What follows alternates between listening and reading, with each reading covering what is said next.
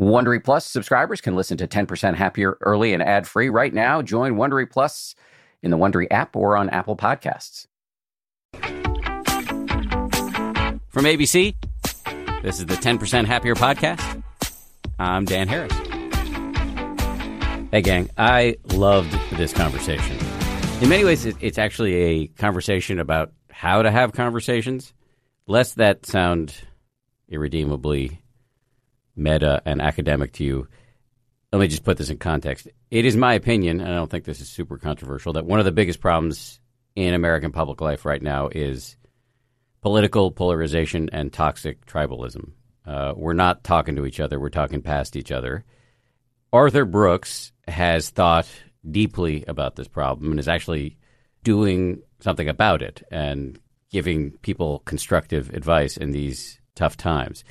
Uh, he spent 10 years as the president of the American Enterprise Institute, which is a conservative think tank in Washington, D.C. He's now a professor at the Harvard Kennedy School of Government. He also has an excellent podcast, The Arthur Brooks Show, and a new book, which is called Love Your Enemies How Decent People Can Save America from the Culture of Contempt. And in this conversation, we talk about how to disagree agreeably, the danger of contempt, and what it, uh, how corrosive it is, both interpersonally and on a macro level in our culture, and his sometimes controversial relationship with His Holiness the Dalai Lama, which is a fascinating thing to talk about. So, a lot to get to with Arthur Brooks, and we'll get to it soon. First, two items of business. The first item of business is that there's a new meditation up on the 10% Happier app that is directly germane to the conversation you're about to hear. It's from Jessica Morey, uh, one of uh, my favorite meditation teachers, and it's about having hard conversations. It's called Hard Conversations. Uh, that's the name of the meditation if you want to search for it. And uh, this is a meditation you can listen to before you get into a difficult conversation, which I suspect I will be using uh, on the regular now that I know it's there. So go check that out. The other item of business I want to get to is that a lot of you uh, have reached out to me via email and text and Twitter about Sharon Salzberg, one of the most respected, experienced, intelligent, and awesome human beings and meditation teachers in the world. Um, She's had a bit of a health crisis recently, so I, I, I want to read you what I think will be comforting words from her director of operations, Lily Cushman. This is a statement, it's very brief from Lily. I'm sharing the news that Sharon went through a major health emergency uh, this past weekend. Uh, so that will have been, by the time you're hearing this, two weekends ago. She's now stable and on the path to a full recovery. She is receiving excellent medical medical care, and we are deeply grateful for all of the amazing work and dedication of her doctors, nurses, and hospital staff. It is truly remarkable. To take care of her health, Sharon will be taking a few months off from teaching so that she has the time and space to heal completely. We will be updating her calendar of events to reflect these changes in the next day or so. And for those of you directly impacted by these cancellations, we thank you for your patience and understanding. I know how many of you have a profoundly deep bond with Sharon and that this message is not an easy one to read. Rest assured that she will be back in action in no time and is surrounded by a tremendous support system during this time. So that's from Lily Cushman. I just want to say I don't have a ton of additional information other than to say that from what I've been able to gather from good sources, she really is on the road to recovery and in very good hands. So, Sharon, if you're listening to this, this difficult period, uh, if if there's any silver lining, it is that um, you should hopefully be more acutely aware of the ocean of goodwill that exists out there for you, myself included. I and my family are sending you an enormous amount of love, and I hope to connect to you soon. I should also say that there's an enormous amount of goodwill coming specifically from the team at the 10% Happier app, where we all love Sharon, and she is one of our founding teachers, her and Joseph Goldstein. So that's an update on Sharon. Let's get back to uh, the show this week. As mentioned, the guest is Arthur Brooks. I just want to read to you a few very quick lines from his bio, just so you get a sense of of where he's coming from. He is a best-selling author, a social scientist. He was until recently the president of the American Enterprise Institute. His path to politics uh, was anything but typical. At 19, he left college to play the French horn professionally. He toured internationally and recorded several albums, eventually landing in the City Orchestra of Barcelona. In his late 20s, he returned to the United States and completed his bachelor's degree by correspondence. He went on to earn a PhD in public policy, focusing on microeconomics and mathematical modeling. After completing his doctorate, he spent 10 years as a professor of public administration. He is now an in demand speaker. He's a contributing op ed writer for the New York Times, a frequent radio and TV, and I should add, podcast commentator. Uh, a Seattle native. He's been married for nearly three decades to his wife Esther, and they live in Maryland. I'm not sure if that's actually true anymore now that he's teaching at the Kennedy School, and they have three kids. So there's some background on Arthur. Let me stop talking and let you get to him, though, because he has some immensely useful and interesting things to say. So here he is, Arthur C. Brooks. Great to meet you. I've been following you in the Times for a long, in the New York Times for a long time, and uh, then I heard you on Ezra Klein's podcast. You were great, and now I'm listening to your podcast, which is even greater. Thank you, Dan, and thank you for having me and for the incredible success of your 10% Happier project, for the success of this podcast, but more importantly, for the success of the the social enterprise of making a a happier human race. Thank you. I, am doing my best. I know you are. I'm working on myself uh, and uh, by extension, hopefully everybody. All else. of us. Yes. Yeah, it's a good and noble thing to do. Thank you. I appreciate that. Um, so, how did you get interested in? How did a nice, you know, uh, center right uh, think tanker get involved in, in meditation? Uh, I'm I'm a practicing Catholic, and a big part of the Catholic faith, something that's been central to Orthodox Catholic faith from for about a thousand years, has been the practice of the Rosary. And the Rosary is is what in the East you'd call chanting, but it's systematic prayer. It's memorized prayer. And one of the things that I was very interested in finding when I was as a social scientist was that this, the brain studies, the, the functional MRI studies, showed that the same part of the brain is stimulated when they looked at nuns who had who had uh, said the rosary faithfully for many many years. Their brain scans looked just like the brain scans of Buddhist monks in Vietnam hmm. who had been chanting what did this tell me? It told me that people can get incredibly good technique in the practice of meditation, notwithstanding the tradition that it comes from. So I thought to myself, hmm, I want to say my rosary, but I want to do it better. Now, I spent a lot of time in India for my for my work, and why? Because I'm the president of a think tank. I'm the president of the American Enterprise Institute, and we have a practice in, in foreign policy that's all over the world. And a big part of it is looking at India. India is one of the most interesting countries in the world if you want to understand democratic capitalism, if you want to understand human freedom and prosperity, because India is better every time you go. It's not perfect, still poor, but it's better every time you go. And so it's inspirational to actually see this laboratory of free enterprise. But in so doing, I've also gotten to know a lot of people, uh, Hindu and Buddhist leaders. I've become very close with the Dalai Lama, who lives in Dharamsala in the Himalayan foothills in India. I've also gotten to know Sri Sri Ravi Shankar, and I've been spending time of late with a man named Sri Nochur Venkataraman, who's a, a southern Indian guru uh, who lives in the compound started by Sri Ramana Maharshi, one of the most oh, yeah. influential gurus of yeah. the of the 20th century. Uh, and this and, is in the Hindu tradition. Exactly right. Yeah. Um, but both the Buddhist and Hindu traditions, which are of course extremely different from each other, bear certain similarities when it comes to the technique that they bring to meditation. And so, by learning meditation techniques from the masters, from the people who have been practicing it for, in the case of the Hindus, up to 6,000 years, I have become, I have to say, the Hindu masters have made me a much better Catholic.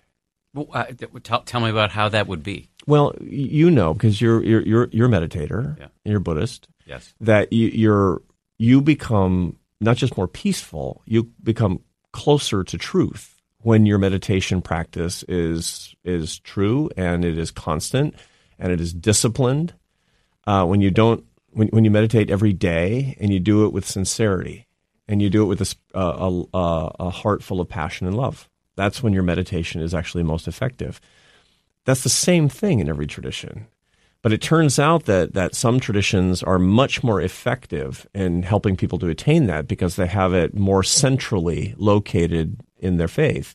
That is certainly true in the Eastern religions. So when, when I'm with very serious practicing Buddhists and Hindus who are meditators, I find they tend to be more adroit meditators than Catholics are. Uh, and in learning the techniques and learning the the way that they meditate and, and bringing it over to my own practice as a Roman Catholic, uh, I find that it's I, I feel closer to God. I no no I am closer to God. What does your practice look like? I mean, what are you doing in your mind when you practice meditation on a daily basis now? Well, they're the the Buddhists, the Tibetan Buddhists, which is the tradition I'm most familiar with. They the, the Dalai Lama talks about uh, concentrated meditation, single point meditation, and and what Catholics would call mental prayer or uh, uh, meditation which is focused on a particular idea. These are different kinds of meditation, of course. One is actually thinking deeply about a passage in Scripture, thinking deeply about an idea that we don't understand.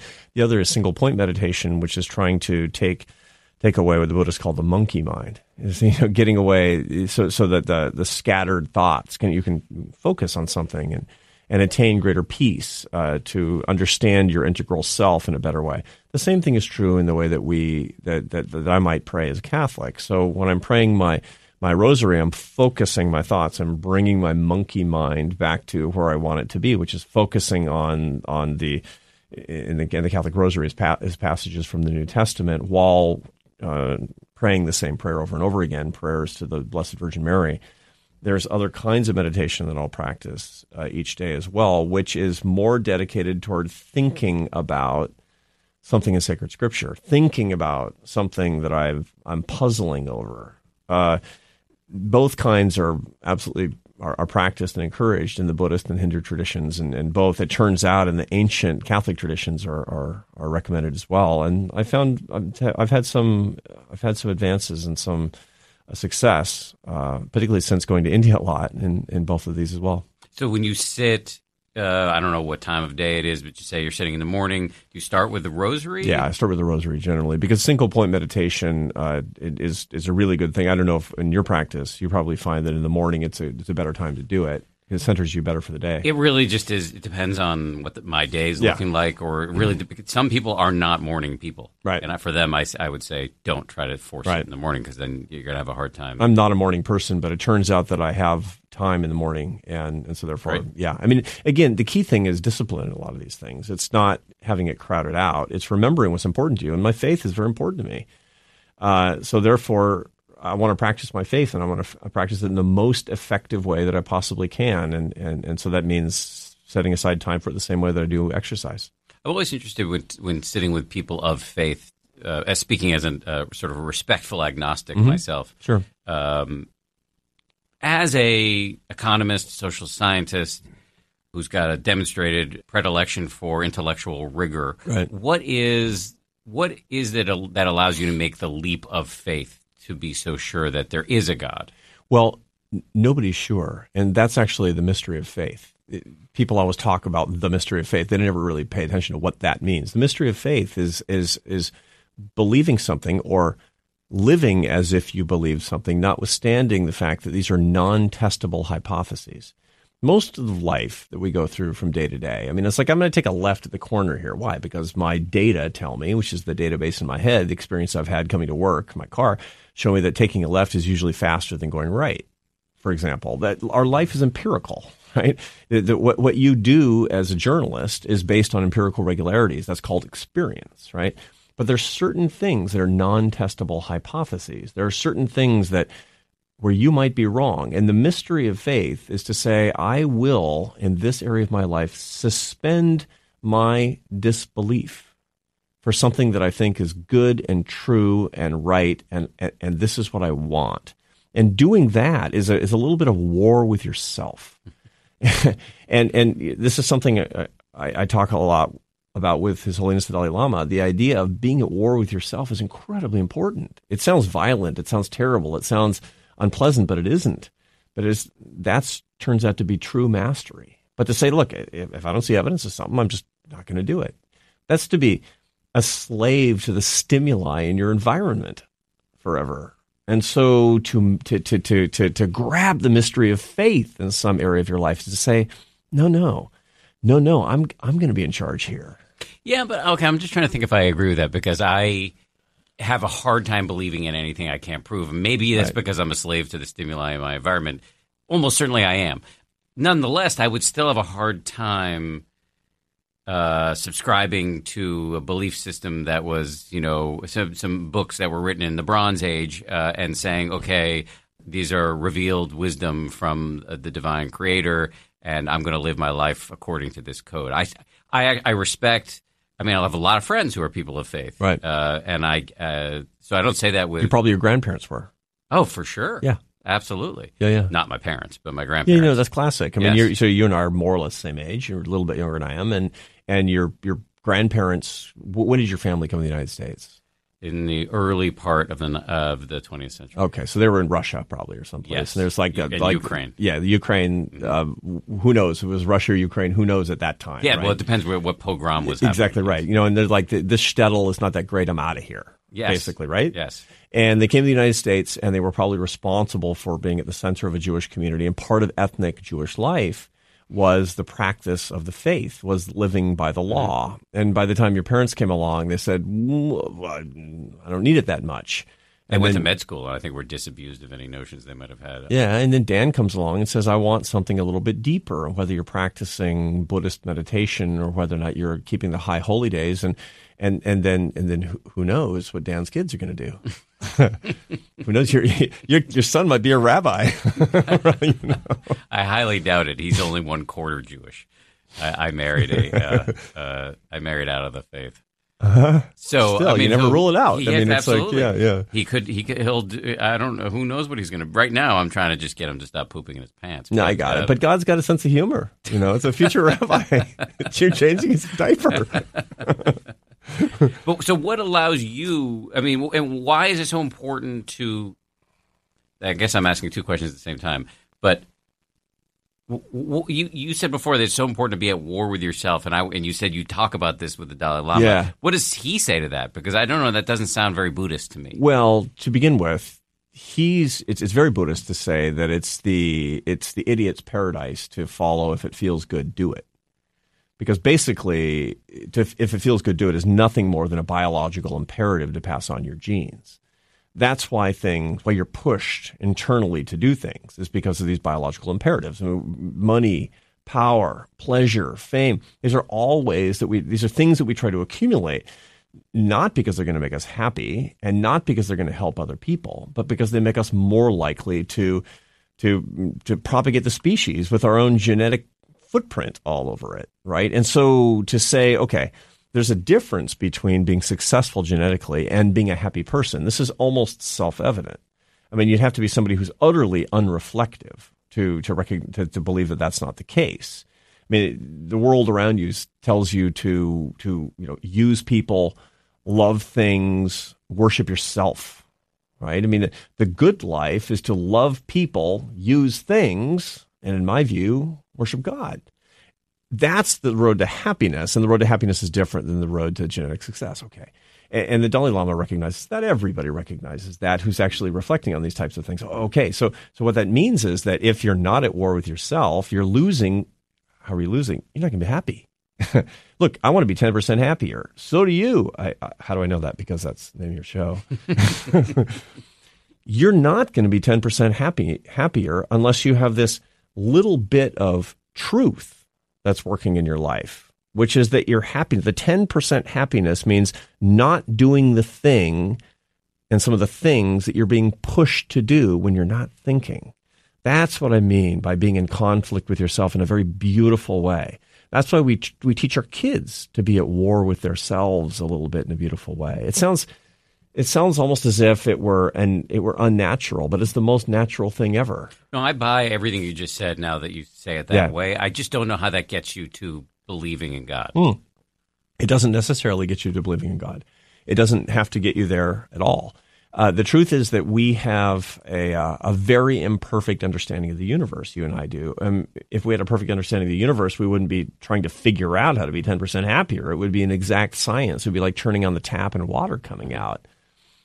So, so all of us have been struggling for forever to actually figure out what the secrets are, what the what the, the equations are that, that we're trying to put in place. And, and, and by the way, there's nothing strange about this. Physics is, a, is an incredibly inexact science. people thought that when Newton came up with his laws, that, that well, these were the once and, and, eternal laws. Well, it turns out that Einstein invalidated Newtonian physics. It showed that Newton, Newton was wrong. It doesn't mean that he was crazy. It didn't mean that you couldn't still use Newton's equations as, as an approximation of what's going on in the natural world. But, but Einstein showed that it was nothing more than approximation. And, and we will come to a point where we understand that Einstein was wrong too. Mm-hmm. That's where we're going to get. Mm-hmm. Well, the truth is, we don't know about what the, the, there is a truth underlying the spiritual regularities of the universe. There is a truth under there someplace. We don't know what it is. As a Catholic, I don't know what it is. You as a Buddhist, you don't know what it is. We're just doing the best that we can. We're, can't you just be comfortable not knowing it rather than assigning? Yeah, I could uh, be comfortable not knowing. I just choose to. I just choose to act as if I did know, and it doesn't mean I'm right. I might be wrong. I might be completely delusional. So it's faith with humility. Of course. There's nothing, I mean, the humility is supposed to be central to the Christian faith. It's supposed to be central. We got, and we got that from our, from our older brothers and sisters, the Jews. I mean, that's actually part of being in harmony with what we believe is God's law, but it's also incredibly prudent thing to be. I mean, to be, to, to be uh, prideful, to not be humble about what we know is to, is to turn our back on all of the, all of the, the realities that we face from day to day. I'm, of course, I might be wrong. I've seen faith done both ways, though. Yeah. I've seen it done with a lot of dogmatism, and I've seen it done with a lot of wisdom and humility. Yeah, absolutely. Um, I I prefer the latter. so do I. Uh, how did you become friends with the the Dalai Lama? So it's a beautiful thing, actually. Um, I I had a list when I was as president of AEI. And for, for listeners who are not, you know, paying attention to the Washington D.C. think tanks, I like to say, you know, congratulations. You know, you're doing something with your life that's important and good. Um, but but those of you who do know something about AEI I know that AEI is a public policy think tank dedicated to mostly foreign policy and economics and social policy in Washington D.C., making better making politicians better off at making public policy. Fair to describe it as conservative. Uh, yeah, center right, but free, free, free enterprise oriented, American strength oriented, nonpartisan. I'm not a Republican or a Democrat. I'm, you know, I'm just a guy who thinks that democratic capitalism is on balance good for people. And that's what, that's kind of how my how my how my colleagues see it. But one of the things that we don't do is religion, spirituality, and but I had a list of people I thought it would be so interesting to talk about the morals of democratic capitalism with this list of people. And to get in front of audiences that have never heard that, and you know, number one on my list was the Dalai Lama. I've, I've, i love his writings. I've read his books. I admire him, and, and, and so I said, "Huh, I'm going to try to go to where he lives. He has a monastery in Dharamsala, India, and I'm going to see if I can get an audience with him. And I'm going to ask him if he'll come to Washington D.C. and discuss this with me in front of an audience of, you know, on television and with an audience of politicians and." The people who have power in, in the public policy system in, in, in America. And, and, and it was interesting. He, I spent an hour and a half talking to him, and, and he's, he's lovely and he's sweet. At the end of the hour, he said, So you love free enterprise? I didn't want to say, well, I, don't want to say I love it. I mean, I think it's a pretty good system, but but I said, I mean, uh, like I'm, I'm, I, don't want to waste time here. I'll say, yeah, Your Holiness, that's right. And he says, I, I am a Marxist. And I thought, ugh, you know, I came all the way here. But he goes on and he says, but I do not believe in the forced government sharing. I believe in voluntary sharing is the basis of human morality. I said, man, it's exactly what I think too. I don't care if it's called free enterprise or Marxism.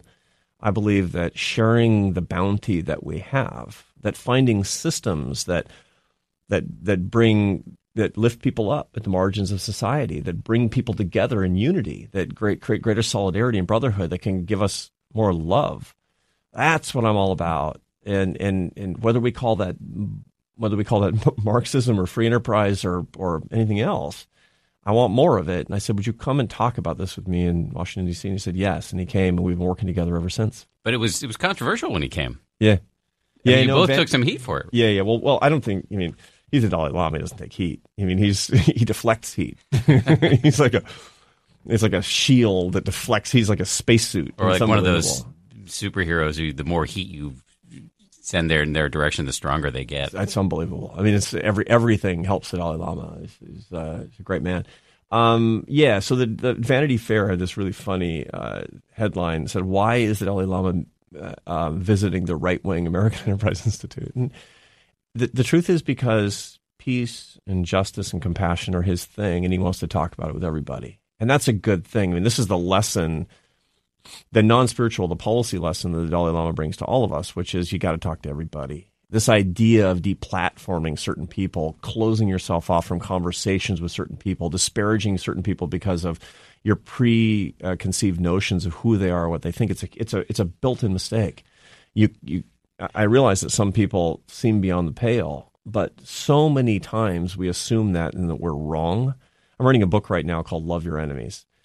And it's really dedicated to the spirit that I've gotten from working with His Holiness the Dalai Lama. I mean, the how many books are you working on? I'm always working on books. You know, it's like I wrote a think tank, man. I'm also, by the way, stepping down from the think tank and going back to the university um, next summer. So, which university? Harvard. Okay, um, I've heard of it. Yeah, I've heard of it. Yeah, it's it's a uh, it's a small college in, in Boston, and and I'll be I'll be have more time to to work on multiple projects. But this this project, Love Your Enemies, basically is the wrong title insofar as the people who disagree with us they're simply brothers and sisters who disagree with us. Mm. They're not our enemies, and so therefore we have no reason not to love them.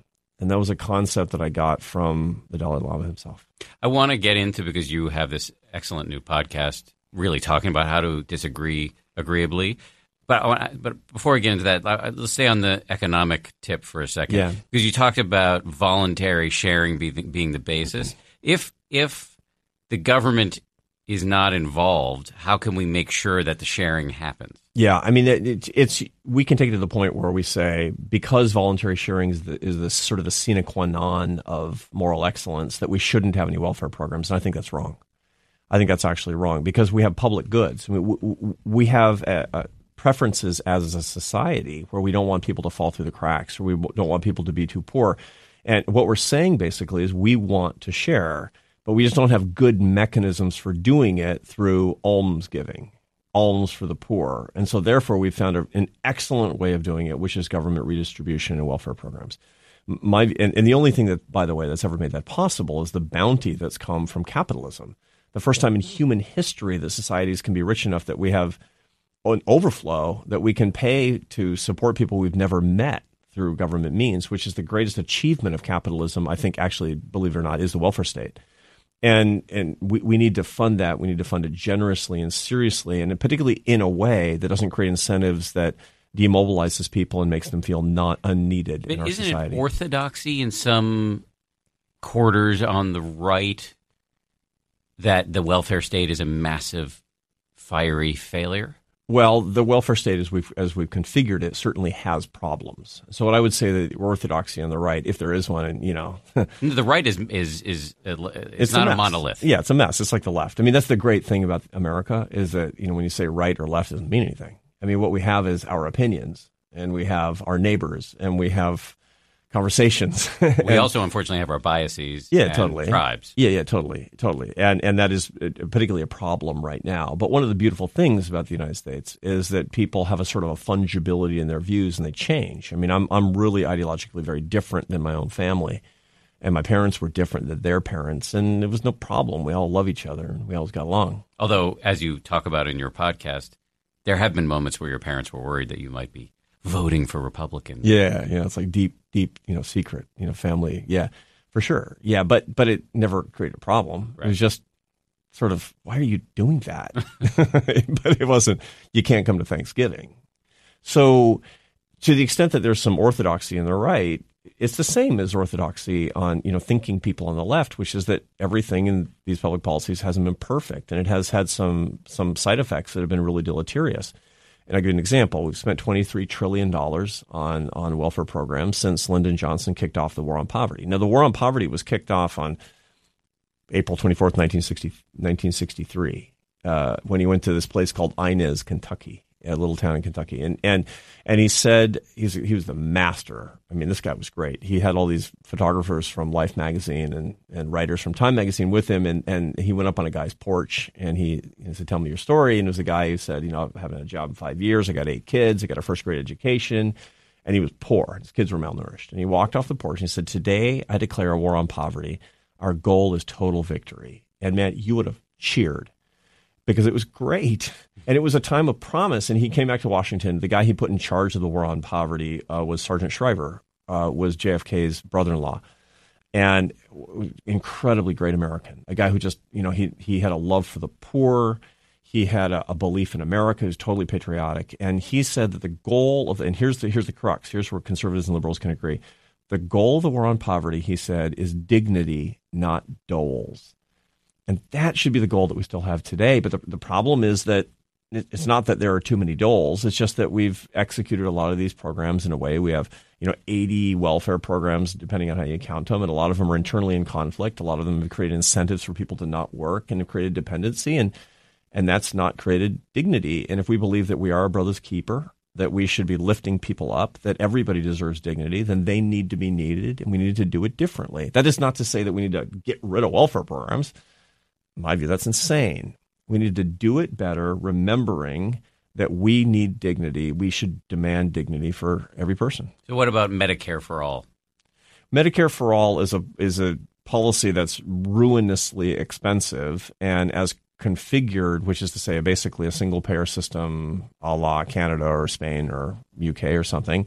Um, would be hard to execute given the fact that even those programs that they're modeled on aren't working very well. So the idea of Medicare for all is a slogan. It's a kind of a bumper sticker. What we want is better it's medical like the care. Build the wall. It kind of, yeah, kind of, and it and it, it makes people insane when they talk about it a little bit. You know, on the right, they get all really angry about it without thinking about it. On the left, they say, "Well, if you don't like it, it means you must you hate you must hate poor people and their health care."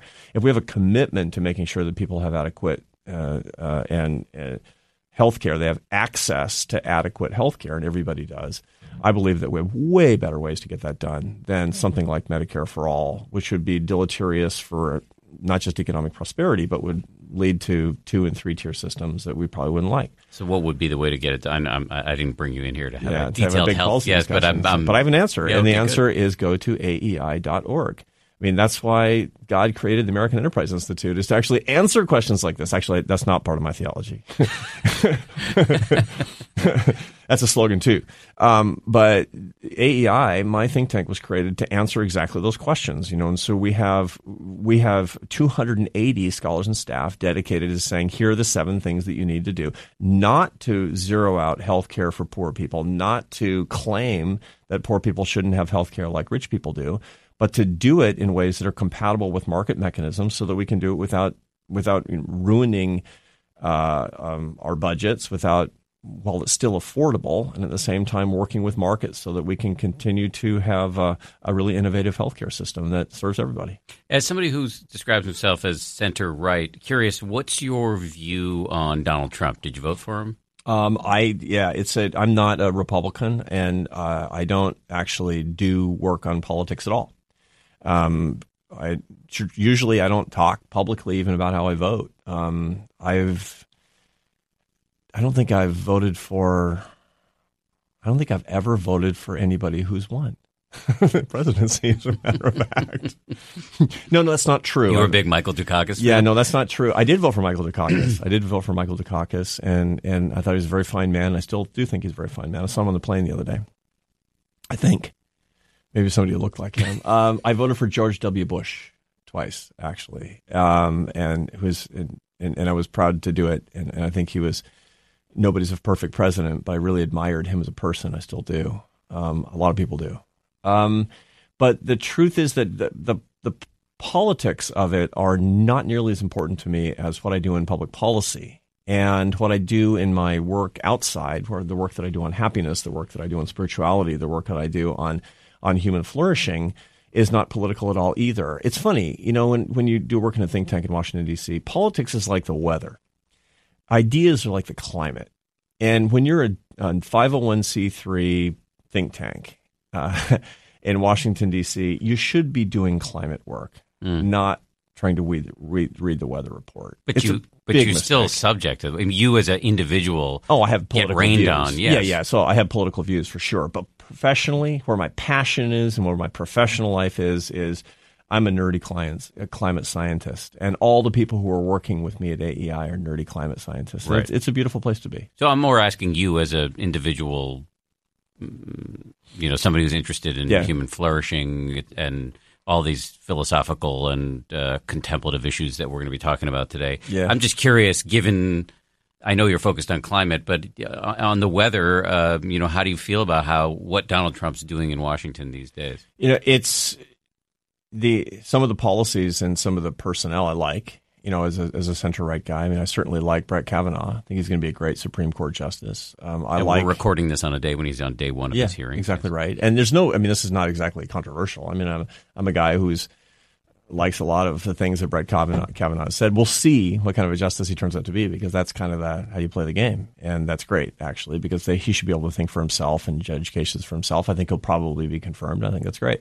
I like a lot of what uh, the administration has done with respect to deregulation uh, because I think it's it's helped to to set the economy free. I don't think that that is single handedly responsible for the economic prosperity that we're seeing today. I think that the economic trends started during the last uh, couple of years of the Obama administration. So I don't think that Obama was unilaterally bad or completely wrong on the things that he was doing. I think that the economy was on the upswing and it continued and maybe accelerated a little bit when Donald Trump took over because of his economic policies. So again, I'm not an absolutist uh, on, on either side of this kind of thing, and so I'm I'm in I'm in favor of a lot of the things that he's doing along these lines. Um, nobody who's thinking about politics in America today is going to look at any politician. I know a lot of liberals who liked Barack Obama a lot and they didn't like a lot of the things that he was doing. Didn't like a lot of the things that he was saying, and it's normal. It's normal. I think it's actually good to have a nuanced view of these particular politicians, and I think it's actually good to, it's healthy to be able to say, I didn't vote for that guy, and I like some of the things that he's doing, or I did vote for that guy. There's a lot of things I don't like, if if we're not saying those things, I don't think that we have a, a nuanced enough view of politics. So you're saying I didn't vote for Donald Trump, but I do like some of the things he's doing. Yeah.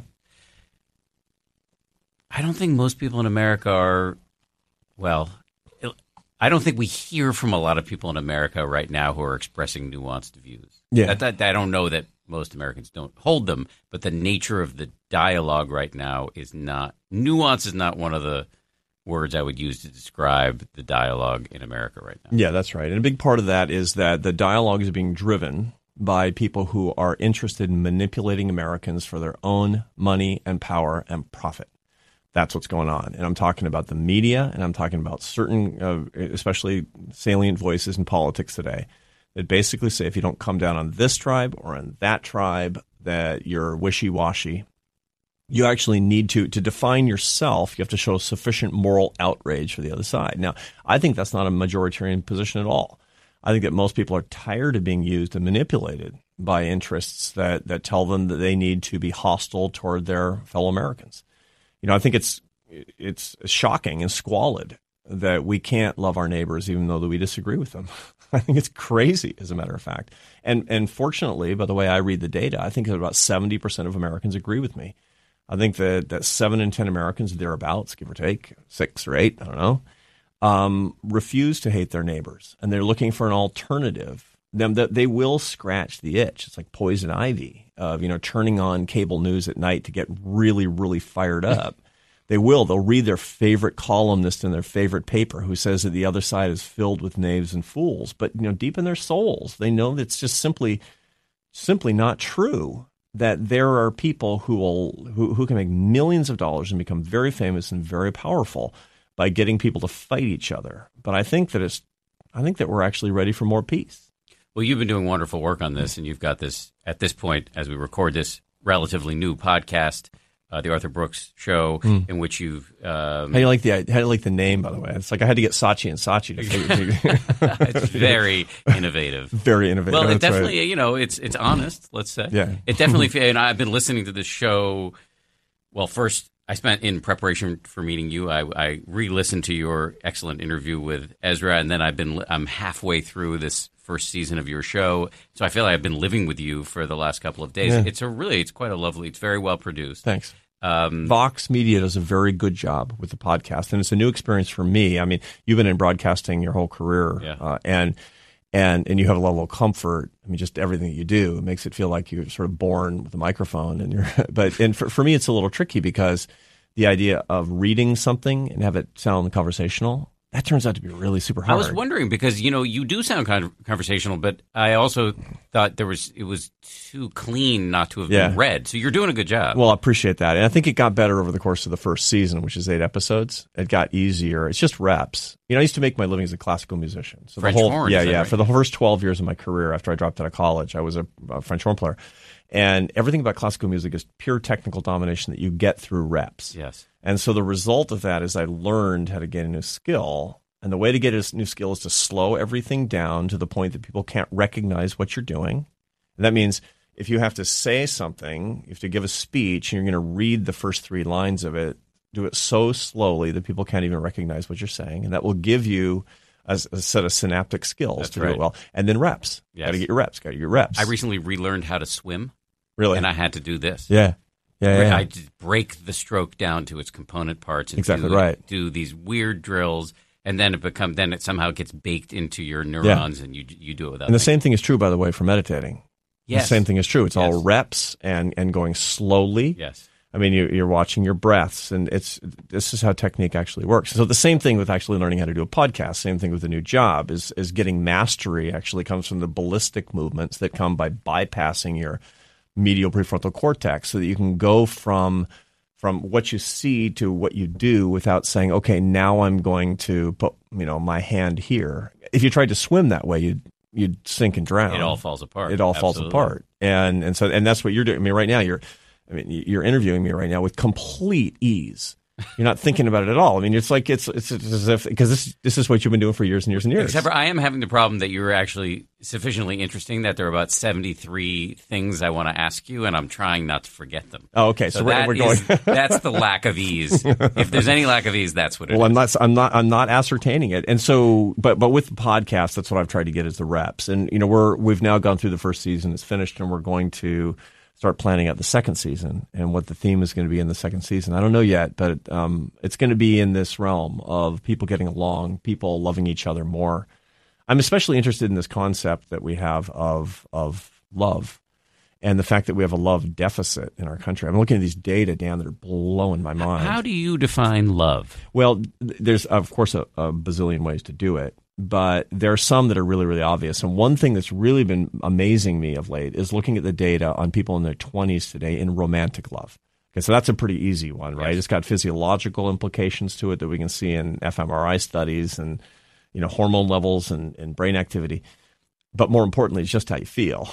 And we, we all know what that feels like. And and these studies show that people are significantly less likely to be in love who are in their 20s today than people were when they were when you and I were in our 20s. Man, I want to know why. Because that's a big attenuation of human happiness. Mm. If you want to be 10% happier, loving 10% more is a good way to get there. I didn't fall in love romantically. I don't think until my 30s.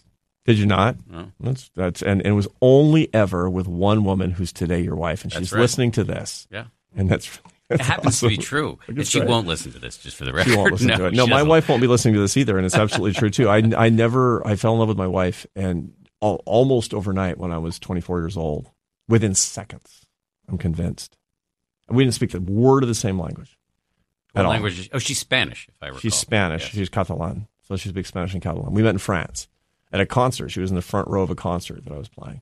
And you were trying to focus on the French horn and yeah, because this. no, no, no. I had like a complete mastery, so I was focusing on the girl in the front row, and, uh, and and she's smiling at me. I'm like, that's weird, man. And I went up to talk to her, not one word of English, and I thought to myself, it's weird, it's so crazy. I thought, I'm going to marry this girl.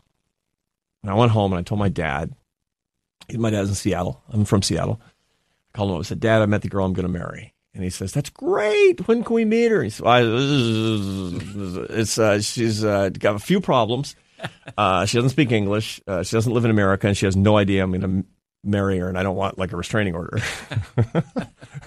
and so I just went. I started this project, this sort of startup project of trying to convince her, and I wound up having to quit my job and move to Spain and take a job in, this, in this in the Barcelona orchestra to, to show enough commitment that I could close the deal. That sounds both amazing and also a little crazy. It's insane. It is insane. But look, I mean, everybody who's listening to us who's an entrepreneur knows that that's exactly the story of people who start companies.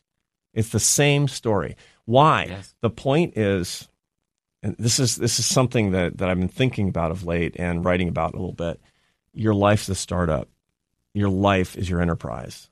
All of these resources under your disposal, each one of us has to think about that. That's the reason that it's so alarming to me when I see less romantic love for people who are in their 20s, which is the most entrepreneurial period of your life. When I see less romantic love, I see less entre- personal startup activity in people's lives. Less passion. Yeah, less passion, but it's the same thing. Whether you're going to start a you know software company or you want to start on biotech or whether or not you want to get this person to marry you, it comes from the same entrepreneurial impulse in a lot of ways. That's and that's the life in life. That's the. It sounds crazy to you and me, but but look, you've done something crazy. Tell me, tell me the crazy thing that you did to get your wife to love you. Um, what did I do to get my wife to love me? That was crazy. It was pretty boring. I just took her on a bunch of dates. I think in some ways I probably did a lot of stuff that was to self-destructive and tried to drive her away in some ways because I wasn't I was less evolved then than I am now, although I'm still doing lots of dumb stuff.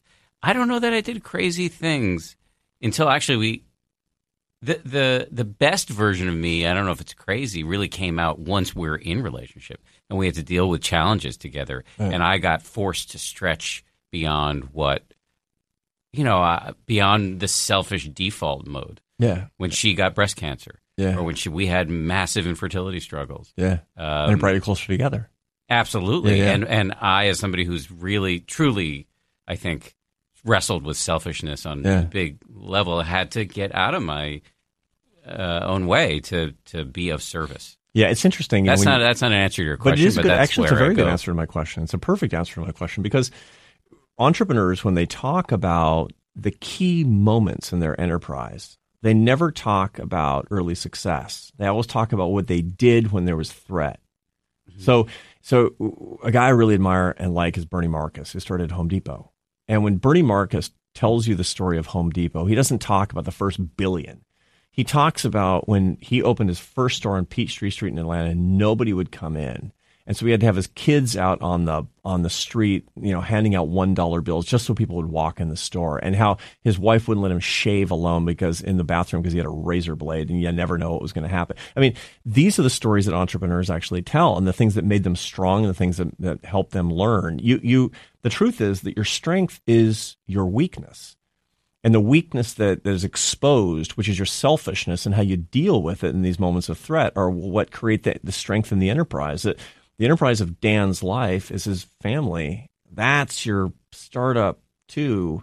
And and this these are these pivotal moments. You just told me the Bernie Marcus story of your little Home Depot of your marriage. Mm-hmm. And and these are the things that are really, really important. You know, this is these are the make or break things that make you an entrepreneurial person. Yeah. It's so interesting. But it's such a, it's such a, and maybe I'm reading this incorrectly, but as somebody who is both, and I'm talking about you here, mm. a contemplative and a conservative. You say center right, but let's just say conservative yeah, whatever. for a second. Yeah. It sounds more mellifluous. Um, uh, and mellifluousness is really part of 10, being ten percent happier. Absolutely, yeah. we we got to do it with style. Um, uh, to see that the entrepreneurial impulse the the the the, the one of the cornerstones, if not the cornerstone of a of a democratic capitalism, can be wrapped up in love. Yeah. Such an interesting thing yeah. to think about as a contemplative conservative. Yeah, you know, this this is look if it, if you're not doing it for love, it's not worth doing it. If it's not actually about other people, if it's not generative, it's, it's not if it's not good, it's not worth doing. I mean, one of the things that that uh, that conservatives in America and around the world, but the conservative movement in general has failed at utterly, is remembering the why of why you should be a conservative in the first place. I mean, the reason I became interested in, the, in free enterprise, the reason I became interested in democratic capitalism is not because I, I you know took an economics class and I said, "Gee whiz." It turns out that socialism tends to create less of a consumer surplus. I don't care. I, I didn't care. The, the, reason is because I had, I had, actually a pivotal experience when I was 19 years old. I was on a concert tour in India, and I was on a plane that that had an emergency landing in Madras, Chennai, and I spent like I didn't expect to. I spent days walking around the slum. And it had this big effect because I was you know a 19 year old kid, and it was 1983, and I saw poverty like I'd never seen before. I mean, starving kids, lepers, people dying in the street, and it, it, it was it was it was a time of sort of formative time for me. And I came back and I thought, you know, this is a time when people were seeing pictures in the National Geographic magazine of kids with flies on their face and distended bellies, and and and the question is, why do we have so much and other people have so little? And I kind of went on a vision quest to find the answer to that and what could be done. And it just and, and I had complete openness. Look, I don't have any economics background in my family. I don't have any right wing ideology. I don't. Nobody has ever been in business. My father was a professor. My mother was an artist. My grandfather was a professor. I mean, I come from this line of not capitalists, and and and and I found through what I thought was assiduous study and openness and and a, I think a search for truth that it was the free enterprise system as instantiated in globalization and free trade and property rights and the rule of law and this idea of entrepreneurship and f- human freedom that had been spreading around the world when as just as I had seen that kid in National Geographic magazine who was going to die people all over the world for the first time had been able to see Dan Harris and Arthur Brooks and the way that we live. And they said, I want that freedom and I want that stuff. And they grabbed it. And, and here's the thing that here's the pivotal piece of data. Two billion of my brothers and sisters have been pulled out of poverty since I was a kid. For the first time in human history, that is the humanitarian miracle. And I want the next two billion, and I'm dedicated to getting it. That doesn't mean that I have to be just like a a warrior for unmitigated uh, sort of Ayn Randian capitalism. It means that I have to recognize that the free enterprise movement has has done that, and that I, as a moral person, am obligated to find a way through basic human morality and and spreading it in a sustainable way, and recognizing that there are market failures and that we need regulation, and it's not perfect, to find the best way to share that with more people because they're my brothers and sisters. And it's the only system that's been able to help people by the billions. Stay tuned. More of our conversation is on the way after this. As they say at Amica, empathy is our best policy. Whether you need auto, home, or life insurance, they're ready to help you protect the things that matter most to you. They're a mutual company, customer owned, in service to you. Amica representatives are here when you need them, and you can take comfort knowing a real person will be there on the phone to take care of you because the greatest measure of their success is your satisfaction.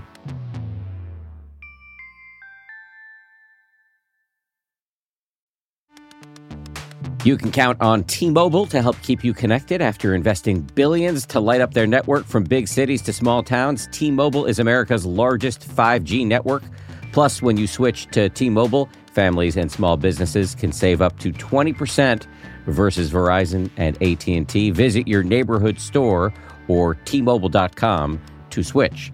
Plan savings with T-Mobile, third line free on essentials via monthly bill credits versus comparable available plans.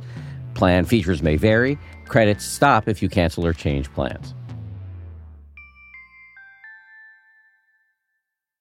So you just woke up. Your phone is lighting up with headlines and push notifications and a text from your mom saying, How do I click this? Okay, maybe that's just me. But if you want to get up to speed, check out the new podcast from ABC News. Start here. Literally, the ground was shaking. I'm Brad Mielke, and every morning we're going to take you to the stories that matter with fast, fresh insight. Hello, Robert Mueller. Michael Cohen calling. All in 20 minutes. Start here. Listen for free on Apple Podcasts or your favorite podcast app. I was trying to get you to plug your podcast, and yeah. you, you took us on this fascinating digression. But I'm going to get you back to. okay. I'm going to I'm going to be your publicist. Here. Yeah. Thank you. Dan. Let's talk about the. And that will make me ten percent happier. I hope so. Yeah. At least. Yeah. Um, the the first season, you really honed in on something that I think my listeners are going to care about a lot, which is how do we talk to our fellow Americans and humans about things when we disagree deeply. And I'm just curious to to hear you talk about what you've learned and what we how we can uh, aside from listening to your podcast, which I heartily recommend everybody do. Yeah. How can we operationalize some of the lessons that you've gleaned? Well, the first thing to recognize what's making it hard for us to talk to each other. And the answer is not that we disagree.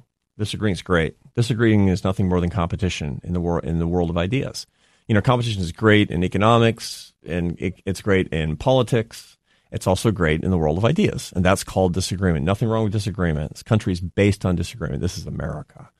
There's nothing wrong with even getting angry sometimes. I mean, you know, being married to a Spaniard, I've had like 10,000 arguments over the past 30 years. I mean, it's just, it's, it's, it's no problem with that. And, and my friend John Gottman, who's a, a social psychologist at the University of Washington in Seattle, is the world's leading expert in marital reconciliation. He, he shows in his work that, that anger is not correlated with separation and divorce. What is? It's when you take anger and you mix something in on top of it, which is disgust, which is this idea that people are sort of, they're, they're horrible. And, and so disgust mixed with anger creates something. It's uh, it's like putting ammonia in bleach. It creates something called contempt. Contempt is the conviction of the utter worthlessness of another person. That's the that's how Arthur Schopenhauer, the 19th century philosopher, described it. And when you basically treat people with contempt, anger is hot, contempt is cold. You get a permanent enemy. So the, to, to say how can people talk to each other? How can they disagree? Which is what the podcast is all about. The first thing is to not do the one thing that makes it impossible for us to talk to each other, impossible to disagree with each other in a productive way. And that's by treating each other with contempt, to treat each other with mockery and eye rolling and smirking and snark and all the stuff that characterizes the current debates of the day. Uh, that is the stupidest thing I've ever heard. Really? I bet it isn't.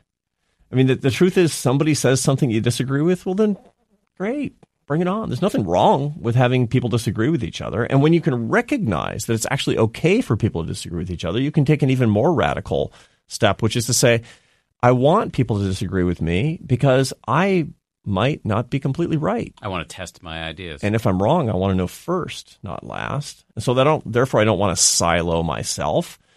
You know what else? This is crazy, crazy. This is beyond the pale. I don't even want to get 100% of what I want, but what I'm asking for. I want somebody who disagrees with me to get something too. because I know in my life that it's better when everybody walks away happy.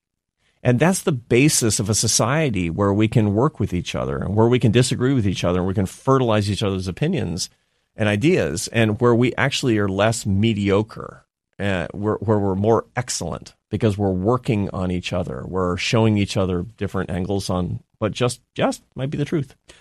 But contempt is a naturally occurring mental phenomenon. So it it will happen. It will come up in all of us, and mm. there's no point beating yourself up for feeling contempt.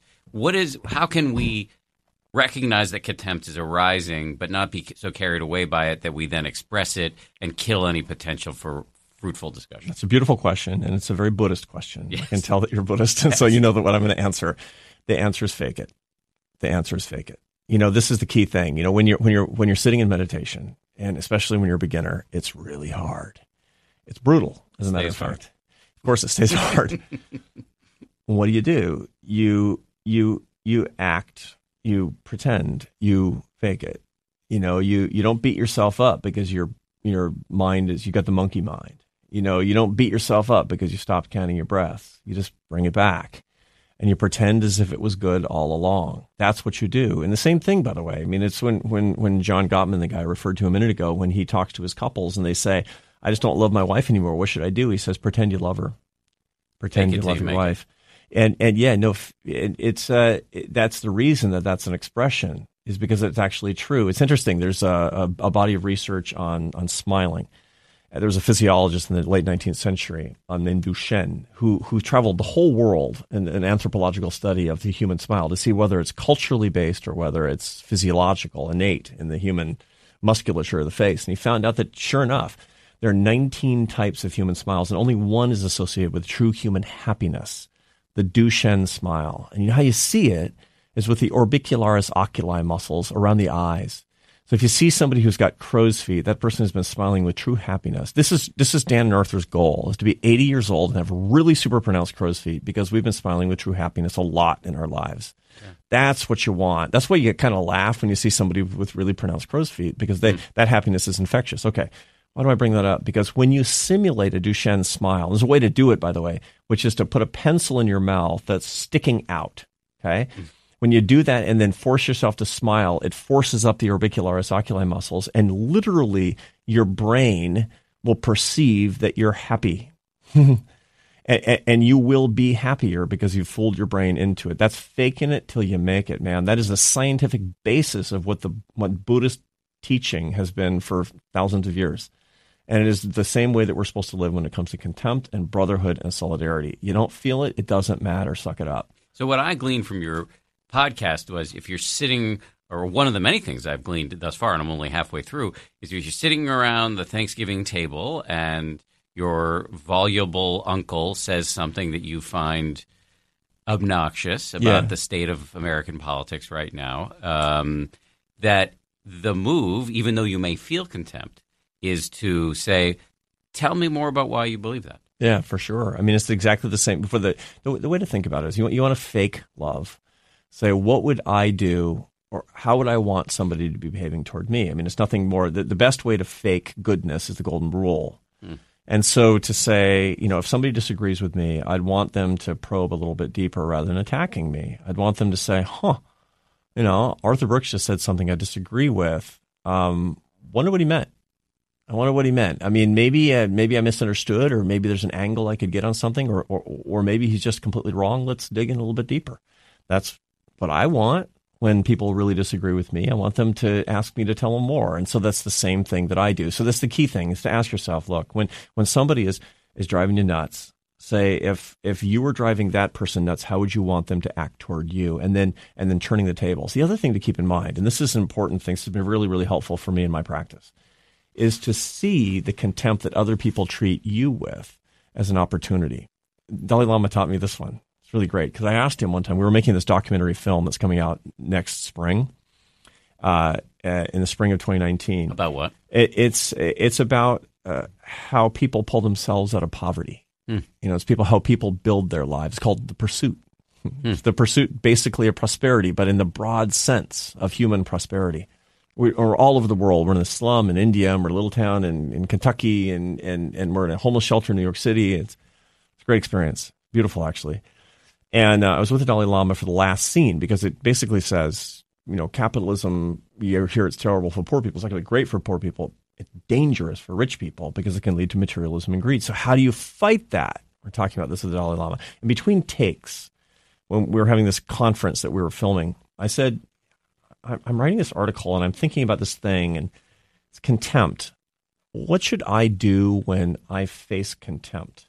Huh. And he said, express warm heartedness because contempt is an opportunity to change a heart. And what he meant was my heart. Mm-hmm. So this is the, see this is the thing. Everybody listening to us should say, I want to. You want to be ten percent happier? Look for contempt. Look for people treating you with contempt because you have this opportunity to treat that contempt with warm heartedness and so doing change your heart. See, when you react with contempt, it gives you nothing more than scratching an itch, which is inherently unsatisfying because you're going to be hungry again. It's going to itch more. It's going to bleed. It's going to, I could torture the metaphor, but you get the idea. I mean, you make the point on the podcast that expressing contempt is bad for the expresser yeah, of yeah. the contempt. You'll be less happy.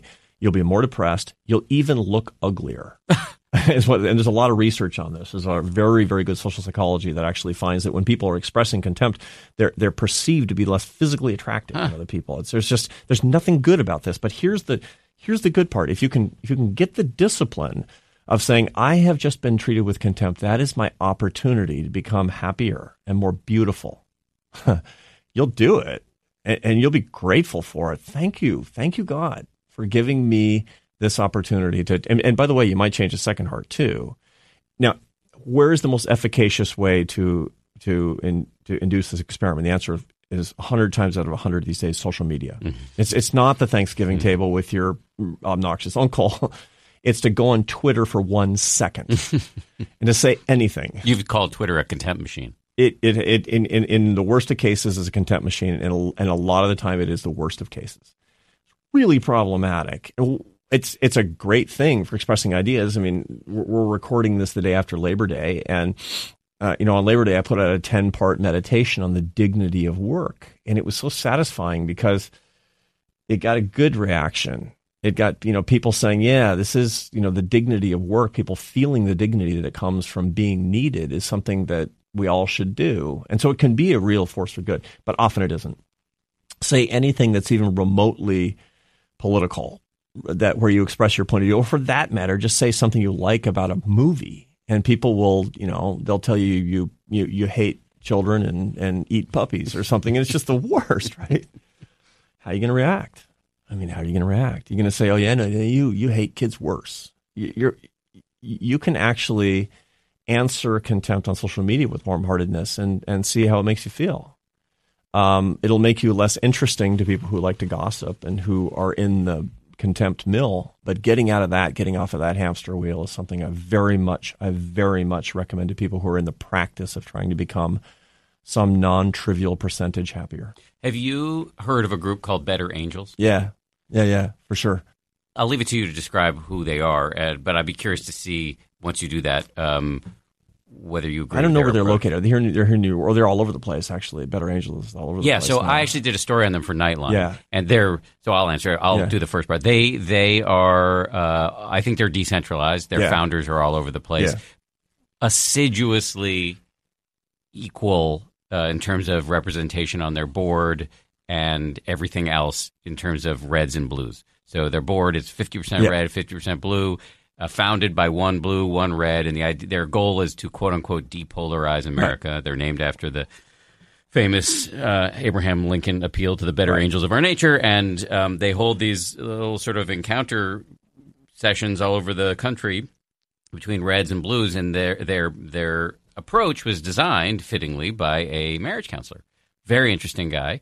Based out of uh, Minneapolis, if I recall, Right. and he actually says that dealing with people who disagree politically is harder than dealing with couples on the brink of divorce because at least couples who are fighting have some prior commitment to one another. yeah, or they have kids in common or Yes, something. Right? there's a reason. There's Yeah. some stake. Right. Now, by the way, people who are politically polarized do have something in common if they live in the same neighborhood.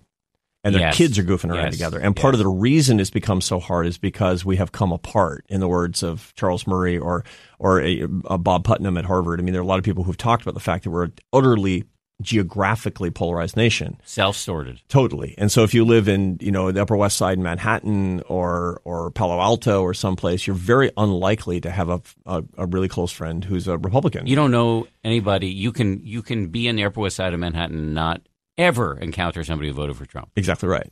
Exactly right. And not just didn't vote for Trump, anybody who is sympathetic to traditionally conservative policy. So even the stuff that I, the relatively mild things that I say are anathema to a lot of per- people who just never mix because they, it, it, and you tend to be, by the way, pushed toward your polar extreme when you're only around people like you. And as such, you can't see the common humanity with people. And, and again, these are just political opinions. And yet they seem like the biggest gulfs. And that's why these marriage counselors like John Gottman and, and why the founder of Better Angels has found that this is such a hard bridge to make in America today. It is because, uh, and I've heard you talk about this before. See, this this will not be new information to you, but we are self-sorting geographically, and then also uh, in our terms of our media. So Yeah. you, you we live in these echo chambers, both physical and um, virtual, Right. Uh, and so you're just ne- we're never challenged. Many of us are never challenged, Right. and we're not looking for a challenge, which I think we ought to be. Sure. But the the one of the principal rules of Better Angels, when I'd be interested to hear your view, is never try to change somebody's mind. Right. Really, all you're trying to achieve, and this is their term, which I really like, is accurate disagreement. Yeah, that's right. And you notice that they don't say less disagreement either. One of the big mistakes that we make is thinking that the the answer to bad disagreement is less disagreement. That's exactly wrong. Again, competition's great. What we need is better disagreement. And better disagreement means that just because we're competing with each other doesn't mean, or just because we're disagreeing with each other doesn't mean we have to hate each other. And, the, the, the thing to keep in mind uh, on disagreement is uh, the metaphor to keep in mind is sports. So the Yankees don't want to blow up the Red Sox bus on the way to the game because that's not competition. That's shutting competition down. And we're rhetorically doing something like that when we try to make somebody anathema who disagrees with us, or we're, we're siloing our, our, our media. We're only talking to people who agree with us, and we and we we we vilify or we demonize people who disagree with us. What we're doing is we're blowing up the other team's bus, and that's what Better Angels is trying to solve. They're trying to get the teams together and to disagree fairly with you know, be good sports and shake hands. And, you know, the one thing that the Yankees and, and Red Sox agree on is that baseball's awesome. and they agree on that a lot more than they disagree about, you know, whether that was in the strike zone.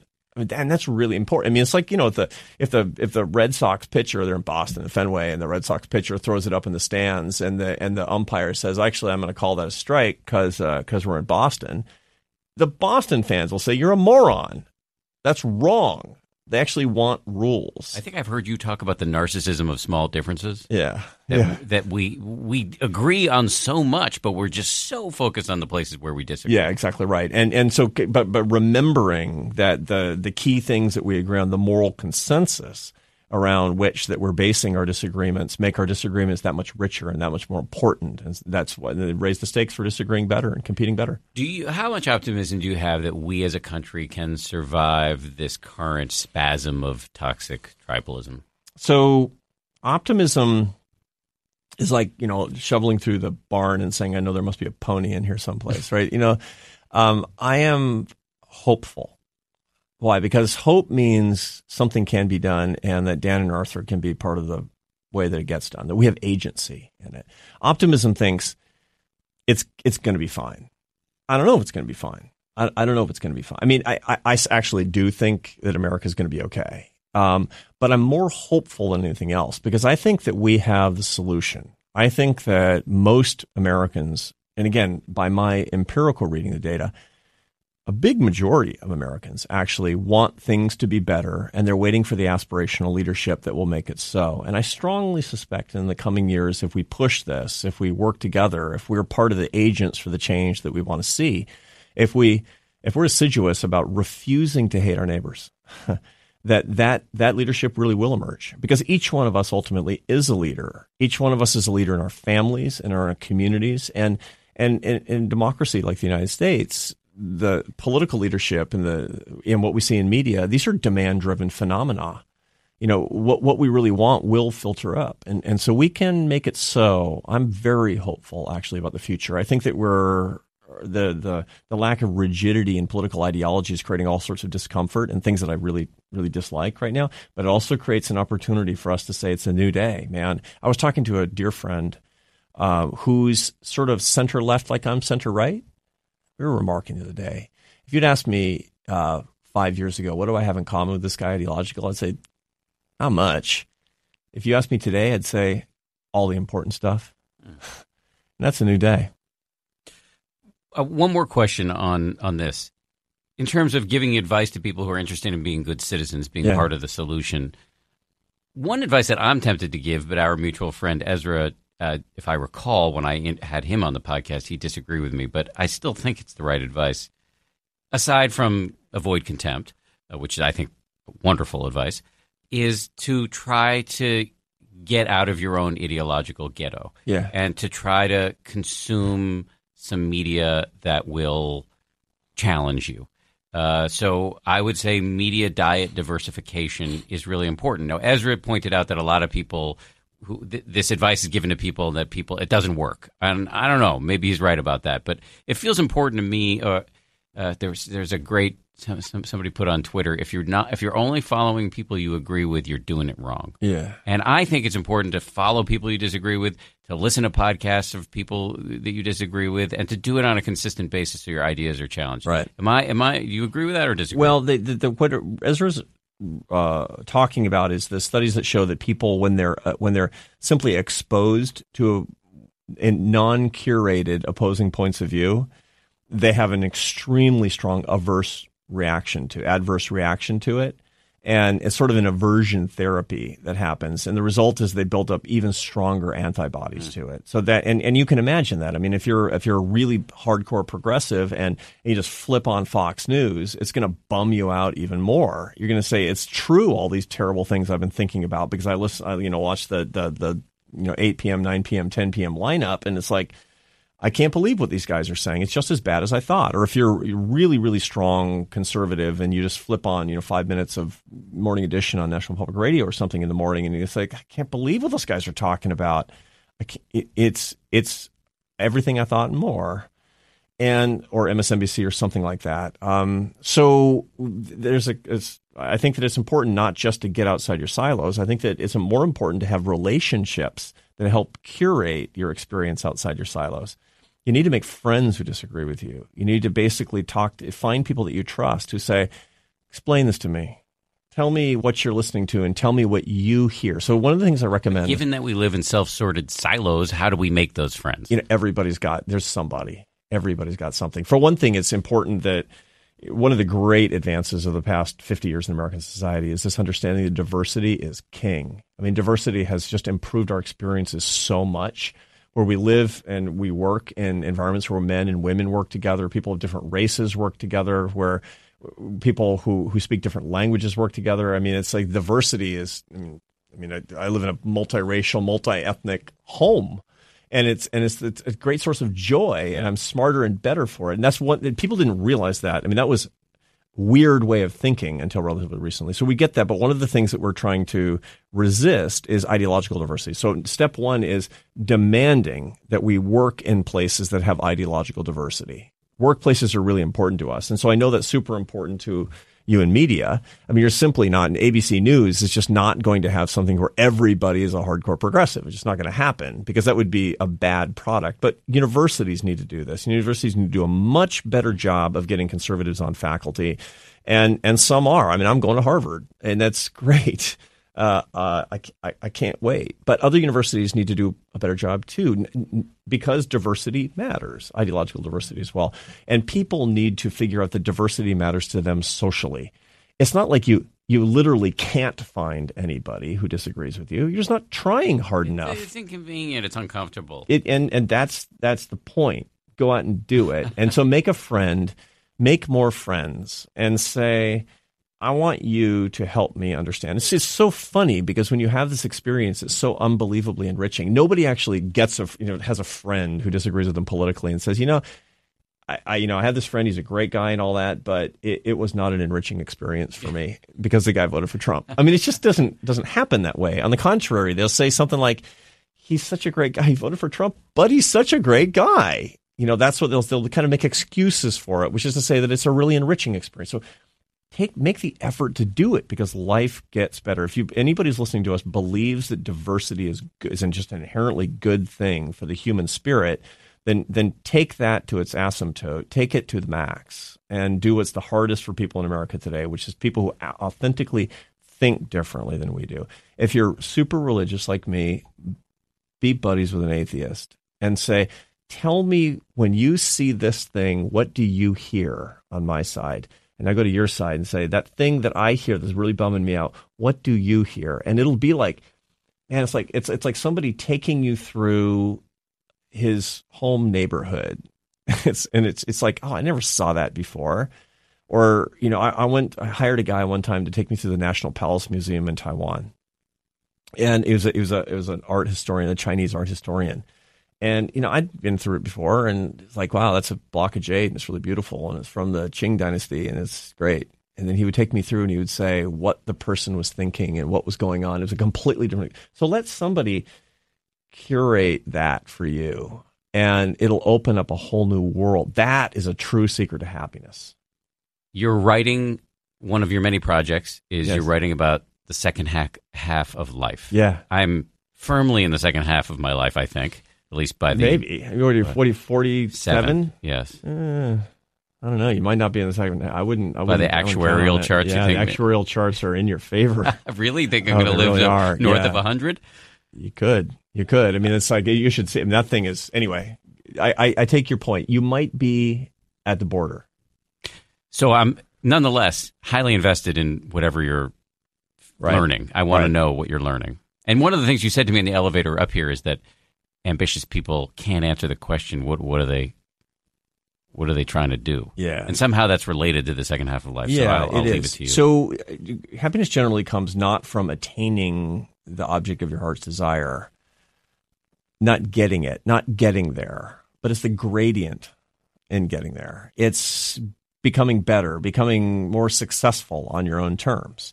And and if you're doing it wrong, it's you're denominating your success in money, power, and pleasure and fame right? And if you're doing it right, it's in glorifying God and serving your fellow man. I mean, that's that's really when if that's the current, you got to get the right currency. But to be sure, it's when you see that accumulation, when you see that success happening, that turns out to be the real driver of happiness. The problem is if you're a very successful person, if you're Dan Harris, you got a great career, right? The problem is there's the physics of success, which is that what goes up must come down. It just is. And just as the gradient gave you unbelievable satisfaction, the the downside of that gives you great frustration. So there's this body of work by these two social psychologists at UT Austin, University of Texas Austin, a couple, and they're doing work on the burden of high achievement. What they find is that the people who are most frustrated later in life, the people who are who tend to be the most melancholy, who tend to feel most like failures, they tend to be the high achievers. Why is that? Because they've actually seen the downward slope. If you never do anything, man, there's no downward slope. and so you don't feel like anything ever came down. But coming down, it just, it just, it's just terrible. It's horrible for people. The question is, what do you do? What are the strategies for that? Because, you know, so it's like, it's like, sorry, even if you didn't want to do that, Dan Harris is in trouble because you got a big career, well known guy. I mean, it's like everybody in college and they want to be like you. They want to, be journalists. I mean, it's a tough profession. They want to have what you have. You got it and you enjoyed it all the way up. But at some point, you're not going to have it. How do you avoid becoming 10% less happy? you tell me, please. Yeah, okay. There's, there's good strategies and bad strategies. Here's the bad strategy raging against the decline. So, I mean, I've tried that. Dylan, yeah, yeah, man. Dylan Thomas is, you know, rage, rage against the dying of the light. That was my favorite poem when I was in high school because I was, you know, wearing a lot of black and and and and, and I thought he was so cool because he drank himself to death at 39. I mean, what could be cooler than that, right? Mm-hmm. And um, that's a terrible strategy. He wrote that for his father when his father was dying. Rage against the dying of the light. That was his advice to his own father's terrible advice because you can't. the avo- light's going to die. You can't. No you what. can't avoid it. So the only answer is to embrace it. Mm-hmm.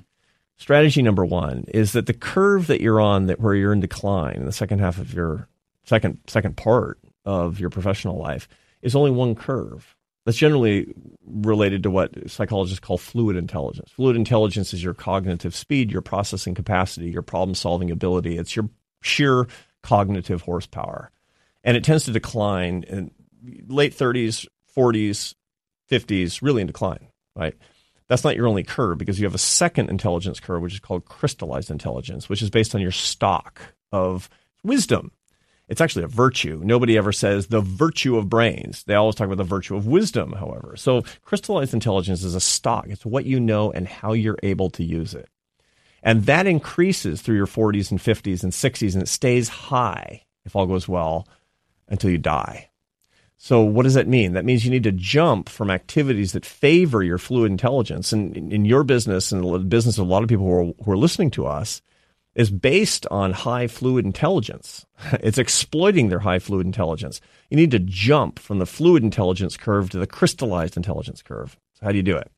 Fluid intelligence is all about innovation, right? It's all about being an innovator with your life and in your career and, and doing something better and different than other people do.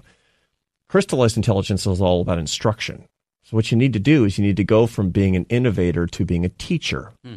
And there are cases all, all, throughout history of this. One of the cases I love the most is my favorite composer is Johann Sebastian Bach.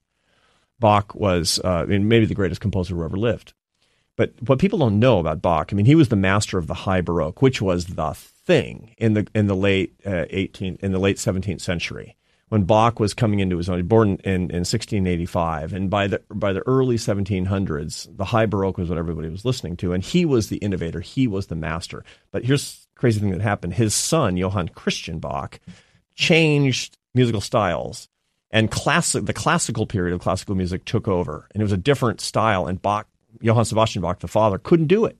His son was was ringing in this new style and leaving his father behind. And his father was is like the equivalent of writing disco or something. It was like nobody wanted to listen to it anymore. So what did he do? He could have raged against the dying of the light. He could have become depressed. He could have like, I'm a failure and quit. No, no, no, no. He actually dedicated the rest of his life to recording in text form the highest that had ever been thought and written in the High Baroque for posterity. He became a true teacher. He wrote a work called the Kunst der Fuge, which is the art of fugue, which he said somebody's going to look at this at some point. They're going to say, ah, the high baroque. He believed in that. He he put his whole heart into it, and he taught it to his children, and he taught it to the uh, to the students of the Thomaskirche in, in, in Leipzig, where he was the cantor, where he was the teacher. And and hundred years after he died, Felix Mendelssohn, the, the the German composer, dusted off the art of fugue and said to his friends, "Dudes, you got to hear this. this is." And, and the high baroque became the thing again, and, and Johann Sebastian Bach became the rock star composer that we still know today. I, I don't He was right. He was, and he was happy when he died because he went from fluid to crystallized intelligence. I don't feel ready to switch. You're not ready to switch yet. Here's the point you have to actually build, uh, your crystallized intelligence is naturally building. There will be a point in which you're going to have an opportunity when you feel like you're raging against the dying of the light, when you feel like it's not happening, when it's not making it for you anymore. That's your dead giveaway that you need to be thinking. So, so, so when you think about it, like you've 47 years old, you're when you're 57 years old, maybe you should be teaching at a school of journalism. Maybe you should go to academia, or, or, or at very least, you should be thinking about how how people can share the fruits of your knowledge, how you can pass it on. Eh, because this is the key thing. What you find is that great in any profession, I'm thinking lawyers, for example. Great lawyers, they cut their teeth by being just the hot shots. They they cruise through these cases. They can figure stuff out. They know how to use case law better than anybody else. They're being taught by older lawyers who can't do what they do, but who used to be able to do what they mm. do. The managing partner of a great law firm is basically the master teacher. He's the the Himalayan master. He's the guru in the cave.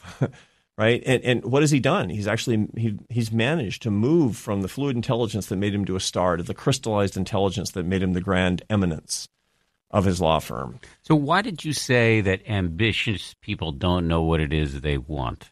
Ambitious people often think that they will be finally happy when they get to the peak, not understanding that what they want is to go up the mountain. So that brings to mind something I heard the writer Shawn Achor say recently. Do you know Shawn? No, I don't. S H A W N, first name A C H O R. He wrote a book called The Happiness Advantage. Mm, He's a trained positive psychologist at Harvard. Right. Uh, and he, I don't think this is his formulation, but he talks about it a lot. He says happiness is the joy we feel moving toward our potential. Yeah. And when I heard him say that, it meant exactly nothing to me. And over time, in the last couple of weeks since I heard him say this, I've been ruminating on it.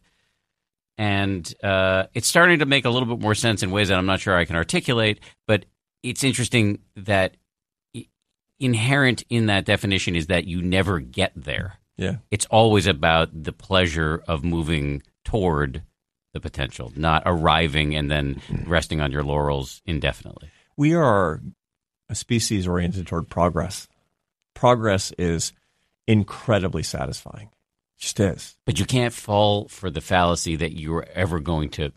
You you have to have progress without falling into the illusion that there's an end point. Yeah, well, there. And the key thing is you have to you you, you work with intention, but without attachment to the object of the intention. And again, you're you're the Buddhist. I mean, you understand that I'm that a- uh, you know, not a master. who is a master? there are masters. You and, know, you and- know and- one. and when you achieve that, you'll finally be happy. exactly. So the, the point is that we have to go in a particular direction. Otherwise, we would be going in circles. We would be directionless. It's a it's a detachment from the object of the the, the, the actual achievement per se.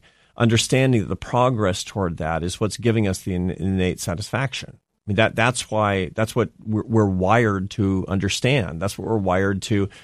In, in a way, there's this Western understanding of the human psyche which is always wanting to be better. It's an American thing in its way that, you know, the nation of strivers with a little bit of Buddhism, which is the cherry on top, which is to say that when you actually get there, that's not the point. It's getting there that is actually the point. The striving per se actually gives you the satisfaction. And actually, that's what moves society forward. I mean, this is what we want. I mean, we want to every kid to get a great education, every kid to have proper ambition, everybody to have, when you say, I want every kid to be able to achieve his dreams. What you're not talking about is is articulate your dreams and get there. Because you know what? We're so rich. You tell me what your dreams are. In a lot of cases, I can just buy it for you. but with your kid, I mean, your kid is still in diapers, but you know, my kids are grown up, and you know, I, I don't want to give them what they've got. I mean, my kids are, man, they are earning their success, Mm-hmm. and that is the most satisfying thing to watch is watching them earning their success, getting better at what they do, and I want that for me too. I want that for you too, Dan. That But will I bring you happier. I, I, happiness. I totally agree. It makes sense, but I keep falling into this.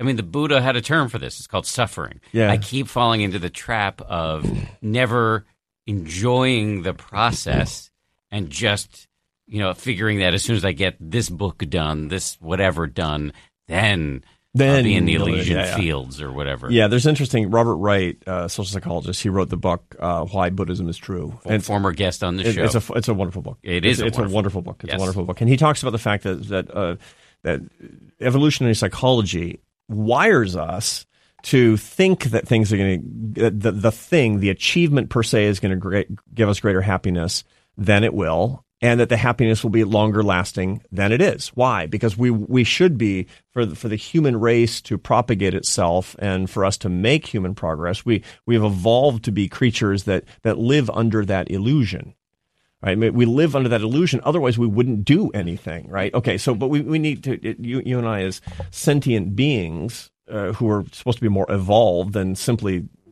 acting according to every impulse like a snail or something. We should be able to recognize that illusion and, and so be free. So what you're talking about when you're talking about the, the first noble truth of, of Buddhism is that life is suffering. And actually, it's better translated to life is dissatisfaction because the word in Sanskrit, you well know, dukkha. Dukkha is means, you know, dissatisfaction. What it, basically means is you, you're going to get that and you finally get that. And it's like, oh, it's not that great. Mm-hmm. Right.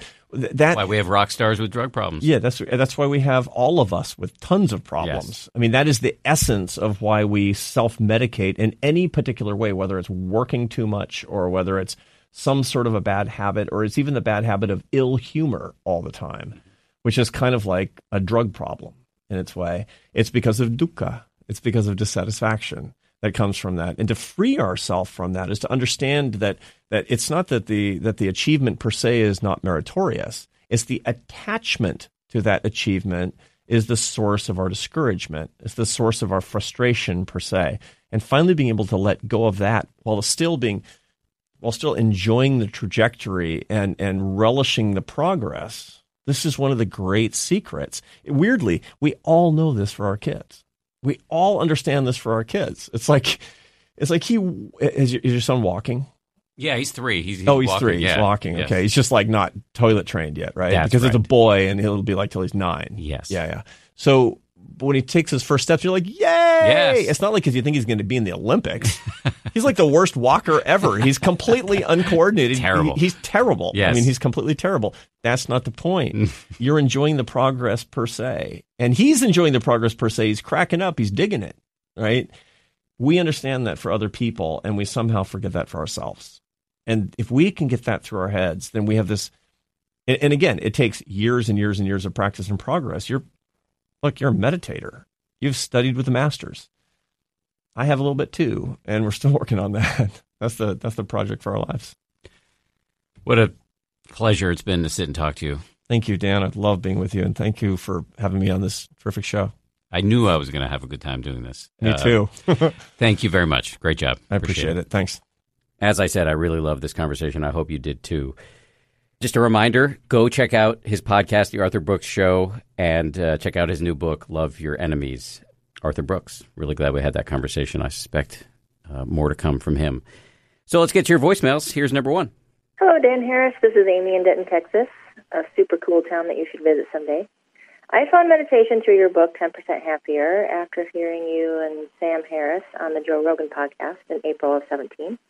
So I'm very new to the practice, and I really want to thank you for speaking and teaching about meditation like you do, because I was a super skeptic like you, and swear words help. On a side note, my 13 year old son read your book, and half the time I listened to the audio version and he loved it too. And again, I think the swear words really helped. Uh, finding meditation and yoga and minimalism in the last year and a half have really brought some positive changes to my life and have thankfully caused me to take a hard left in the way I spend my time, how I see the world, raise my kids who are 13 and 10, and how I exist. My question is, how do you work still in such a cutthroat profession after or while on your journey of enlightenment? I know you guys say one is enlightened or not, but I think it's a journey for me, you know, on a spectrum upon which one grows and progresses. If you met me five years ago, I wasn't even on the spectrum. I do gravitate towards living in black and white, so it's hard for me to work in such a competitive field that I do of medical sales and feel good about what I'm doing. We in the business call it the golden handcuffs. I try to find a deeper meaning and tell myself I'm helping people when most of the time I feel like I'm just feeding the beast. I thought maybe it was like that for you or that you know what I mean, at least, you know? How do you do it? Thanks, Dan. Hope to hear your thoughts. That was a great voicemail. I really appreciate it. Now I want to go to your part of Texas. I do love Texas. Um, so I just re- want to react to two things in there. First, the swear words. Um, I'm glad your 13 year old son liked it. Um, some, not everybody likes it, so good to get some positive feedback on that because I occasionally get negative feedback. And I totally agree with you about the spectrum of enlightenment. Look, I, have been pretty clear about my stance on enlightenment. I'm, I'm agnostic, and but even if even if you're a hardcore Buddhist practitioner, it, it's viewed as a spectrum. There are stages along the path. So you're spot on there, and I think you know I, I certainly, unabashedly and, con- and continually subscribe to the ten percent view, with the caveat that ten percent is a bit of a joke, but that marginal improvement happens over time, and uh, so I'm really psyched for you that the last couple of years since you said 2017 that you've been checking this stuff out and that it's making a difference. I'm really happy to hear that. As to your question, so I'll talk about my personal view about my own career, et cetera, et cetera, in a second. Because I, I think, to my mind, there are two things here. There's there's waking up to the fact that you might not feel good about what your profession is, and then there's having a different view toward how you're going to show up in the work. I'm not, hope, hopefully that's clear, but let me say a few more words, and hopefully these words will be clarifying. So, if you're through the process of meditation and maturation and cogitation, waking up to the fact that you you are in an industry that you just don't feel good about, well, I think first of all that's a, a that's a positive thing that you're waking up to that. I, I would not urge you to make any sudden moves that would put your family in financial uh, jeopardy. But I, th- I think it's a positive thing to start reflecting on, and over time, you might see other opportunities in other directions in which you can move responsibly. So I, I, I don't, uh, you know, I, I just want to stress um, if you're if you're feeling like you've got golden handcuffs and and you're constrained, truly constrained, I, I personally, this is just my opinion here. I would not counsel you to just do something reckless to leave a, a career that could somehow um, leave your family in dire straits financially. But the process of thinking deeply about what else you might do, I think, in my experience, is really constructive. So that's just one person's view. As it pertains to me, so yeah, TV news is a very competitive field. I, however, don't feel that I don't have doubts about the importance of what we do, especially now. I really feel that TV news, the news in general, is an incredibly important endeavor. So my doubts have never been about about this field of endeavor, about this profession. Really, it's more been about my own attitude within it, and uh, so it was much more of a personal critique and and how. Yeah, uh, let me edit that slightly just to say there are things about the culture, specifically the way the culture at ABC News was when I arrived 19 years ago, that also put my innate uh, sort of cutthroat, hyper competitive, super anxious. Uh, my in those innate capacities uh, of mine um, on steroids. Happily, though, the culture at ABC News has changed dramatically, and I think probably for a variety of reasons, I too have changed, in part because I'm keeping up with a culture that I think is vastly healthier than it used to be, and because I've got this thing in my life uh, called meditation, which has been really useful. Not to mention, all you know, m- having married well uh, and getting older and wiser. I hope.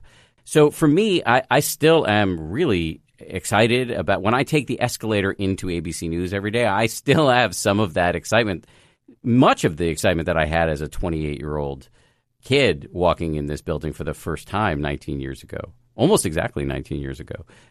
But my attitude about how to exist within this environment, that has definitely changed. I find myself getting caught up much less frequently in feelings of sort of be, being competitive with my colleagues or people from other networks, feeling jealous, feeling Schadenfreude.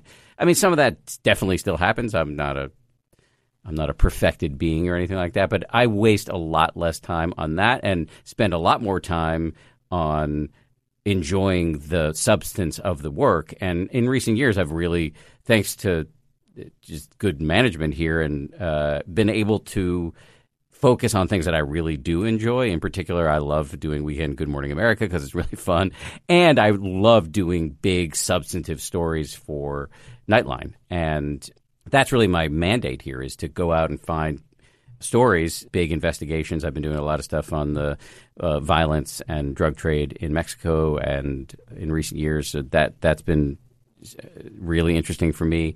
So that kind of work is really exciting, and I think focusing on that as opposed to looking around all the time at what somebody else is getting has vastly improved my inner life. Long answer, but I, I really liked your question, so I said a lot. Um, let's go to the second caller. Hi, Dan. This is Ryan from Los Angeles.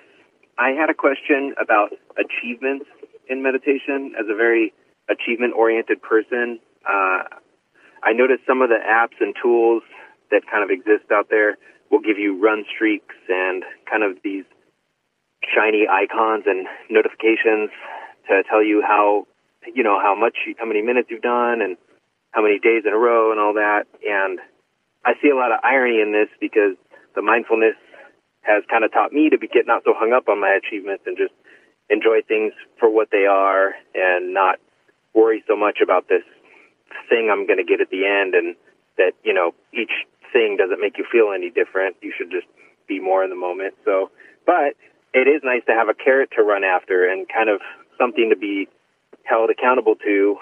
So even though, you know, we should just notice the inherent benefit in that we get from actually just meditating, not getting those achievements. So anyway, I just wanted to kind of throw that at you and see what you thought because I find myself missing a day or two and then I want to keep the streak going and then I get bummed out if I miss a day and then I kind of will miss a few days because I'm so bummed out that I missed a day. Anyway, uh, that's kind of my question and my thoughts on that. Thanks for your books and for bringing uh, meditation kind of to the mainstream and demystifying it. Really appreciate everything you're doing. Thanks, Dan.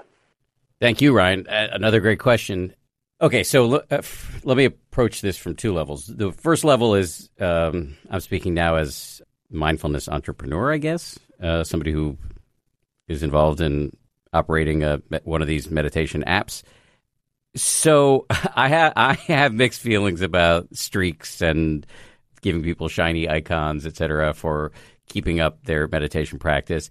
But overall, I think it's good to provide it for those who like it because, and I've talked about this many times, so I won't say too much on it now, but behavior change and habit formation are incredibly difficult. And at the end of the day, I think if we can get people to ha- have uh, an abiding meditation practice, if if getting them to establish uh, this practice involves providing some dopamine hits in the forms of streaks or um, little digital rewards on your phone. Um, I, I am not entirely against that.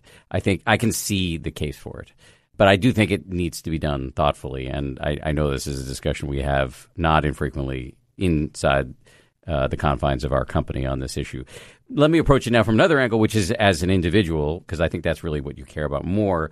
Look, I, I think it is an individual choice. I am somebody who I use, uh, I track a lot of things like my calories and I, I, I, I, didn't. I only started doing the calorie tracking recently when I turned switched over to being a vegan and got made myself sick at first, and so I started working with a nutritionist to encourage me to track my calories, and it has made a difference in terms of keeping myself healthy while also staying away from things I don't I don't really want to eat. So I know what it's I, that I can get a little crazy about tracking and uh, looking for streaks and rewards and whatever sort of dopamine hit uh, that you may get from these various apps that track various parts of our behavior, et cetera, et cetera.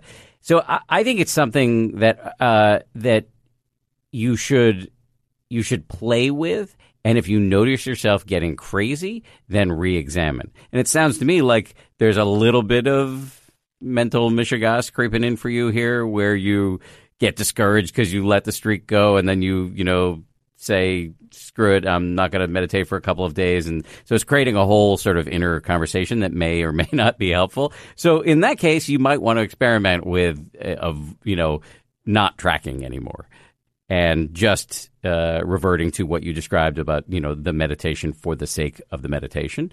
And if you find that that's introducing a whole level of, uh, if that's making your practice slack in some way if you're if you're slacking off as a consequence then maybe dip your toes back into the streak and and see if you can um, uh, manage it more successfully. But you're just going to have to play. It's an individual thing. I know from our users some people like this stuff some people don't. Some people are like you and me who are on the fence but aware that it can make us crazy.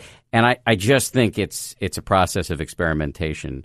And it is it just goes back to what i said before about the fact that we are not wired for success when it comes to the setting up of healthy habits. And so we've got to play with lots of ways to get us there. Hopefully that's helpful, Ryan. I really appreciate the question. I'm sorry I don't have some sort of pound the table dogmatic answer for you on this, but I, I think it's uh, more complex than that. All right, guys, thank you for listening to the 10% Happier podcast. I'm not saying that in a perfunctory way. I am, and our team is incredibly grateful to all of you who listen. And uh, in that spirit, let me just make an ask if you can take a second to give us a rating or a review or post about us on social media, that all that stuff helps us uh, in the standings on the various podcast players out there in the rankings, and that means that more people will discover us and uh, hopefully get interested in meditation and mindfulness and make a saner world. So, if you can take a second to do that, I appreciate it. If not, no worries. I also want to thank the team. We've got some fantastic people working on this podcast, including Ryan Kessler. He's okay. He's not the best, but he's okay. I'm looking at him through the glass right now. I don't want to say too many nice things about him. Uh, but Ryan Kessler, who is awesome actually and produces the show, big thanks to Ryan. Also Samuel Johns uh, from the 10% Happier side, who does an enormous amount of really hard and fantastic work. And he's both he and Ryan are new to the team and have been just like I think really upping our game in many many ways. And Lauren Hartzog, who I haven't met because she's based in uh, Arizona, but has been doing lots of great producing and editing on the show. So, Lauren, I look forward to meeting you. Thank you for all of your hard work. Thanks, everybody, again for, for listening, and we'll be back in one week with more of this stuff. If you like 10% Happier, and I hope you do, uh, you can listen early and ad free right now by joining Wondery Plus in the Wondery app or on Apple Podcasts. Prime members can listen ad free on Amazon Music. Before you go, tell us about yourself by filling out a short survey at wondery.com slash survey. For more than two centuries, the White House has been the stage for some of the most dramatic scenes in American history. Inspired by the hit podcast American History Tellers, Wondery and William Morrow present the new book, The Hidden History of the White House. Each chapter will bring you inside the fierce power struggles, the world altering decisions, and shocking scandals that have shaped our nation. You'll be there when the very foundations of the White House are laid in 1792, and you'll watch as the British burn it down in 1814. Then you'll hear the intimate conversations between FDR and Winston Churchill as they make plans to defeat Nazi forces in 1941. And you'll be in the Situation Room when President Barack Obama approves the raid to bring down the most infamous terrorist in American history. Pre order The Hidden History of the White House now in hardcover or digital editions wherever you get your books. Once upon a beat. Remember those stories and fables that would capture your imagination and you couldn't wait to see how they would unfold? And now, when you read them as an adult, you think some of these old tales could use a fresh spin. We have a perfect podcast to bring you the stories you remember, remix, and reimagine for the kids in your life today. Join me, DJ Few, and my trusty turntable, Baby Scratch, as we spin up new tales in the New Kids and Family podcast, Once Upon a Beat. Yeah. Wondery and Tinkercast are bringing you a jam packed, music filled weekly party where hip hop and fables meet. It's Once Upon a Beat. Follow Once Upon a Beat on the Wondery app or wherever you get your podcasts. You can listen to Once Upon a Beat early and ad free right now by joining Wondery Plus in the Wondery app or Wondery Kids Plus in Apple Podcasts. Once Upon a Beat.